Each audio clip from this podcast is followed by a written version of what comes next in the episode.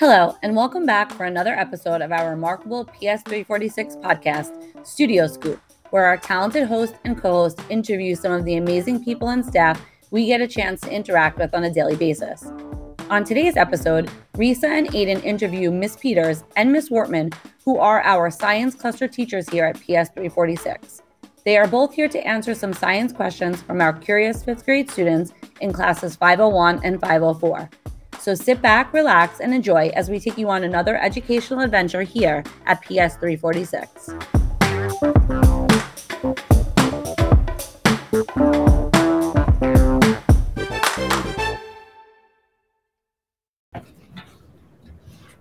Hello and welcome. I'm Aidan Giscombe, your Student Government Vice President. I am Rhesa Waldron, your Student Government President.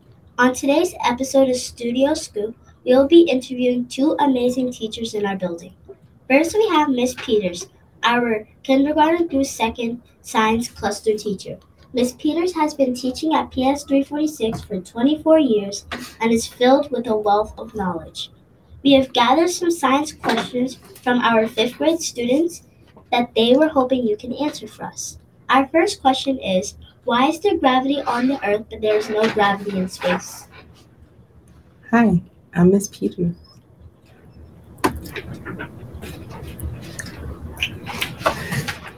Well, let me answer that question for you. Um, there is gravity, but there's an invisible force field that pulls objects towards each other. Earth's gravity is what keeps you on the ground and what makes things fall. Anything that has mass also has gravity. That is very that's a very interesting answer. Our next question is what causes a tsunami? Well, if an earthquake, actually, it's an earthquake that happens underwater.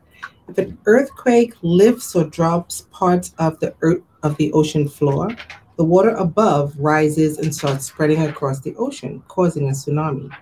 Like an underwater landslide uh, or a volcanic eruption can also displace the water, which causes the water to spread across the ocean, what looks like a tsunami above ground.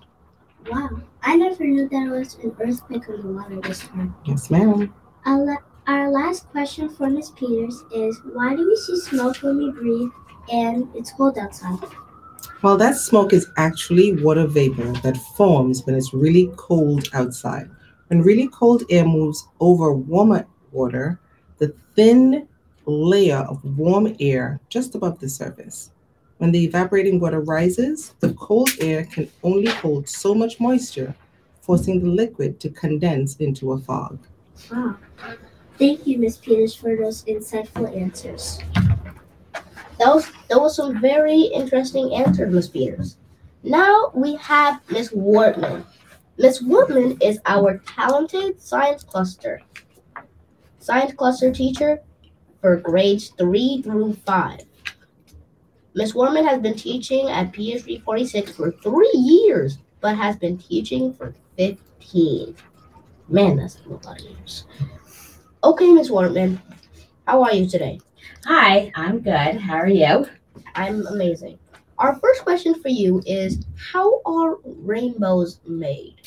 Okay, so that's a good question. So, light usually comes in waves, and all of those waves for light are white light, white light rays. But when light waves hit a raindrop or anything wet, it could be a raindrop, a, a body of water, a puddle, it separates the light, the Hmm, waves. And that causes it to bend the light waves and reflect in different colors of the rainbow. That is very interesting. I never knew that.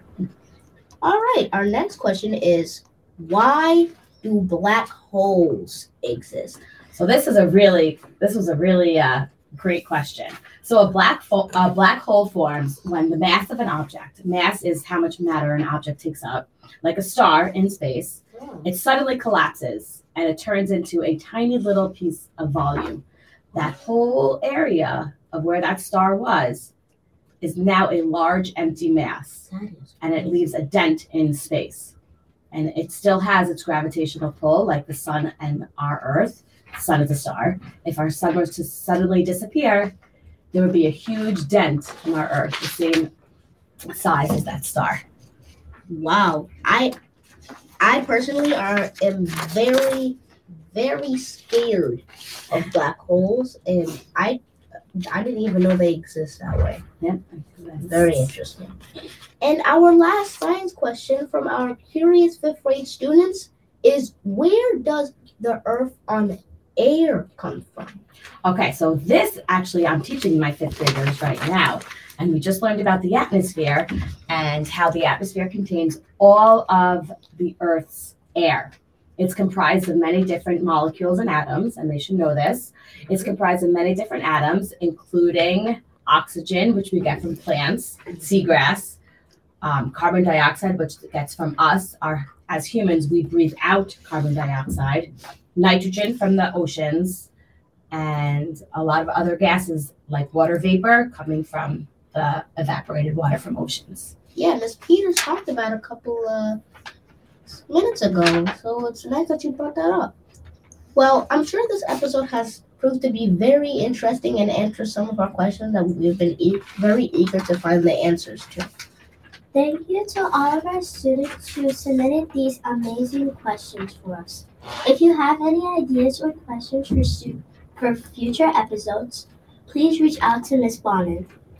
Thank you, Miss Wortman and Miss Peters, for taking the time out of your busy schedule to visit our podcast room. We hope you visit again. Thank Sure you so much for having us. You're welcome. Have a good day. You too. We hope you enjoyed today's episode with our science cluster teachers, Miss Peters and Miss Wortman. Stay tuned for more episodes of Studio Scoop coming your way.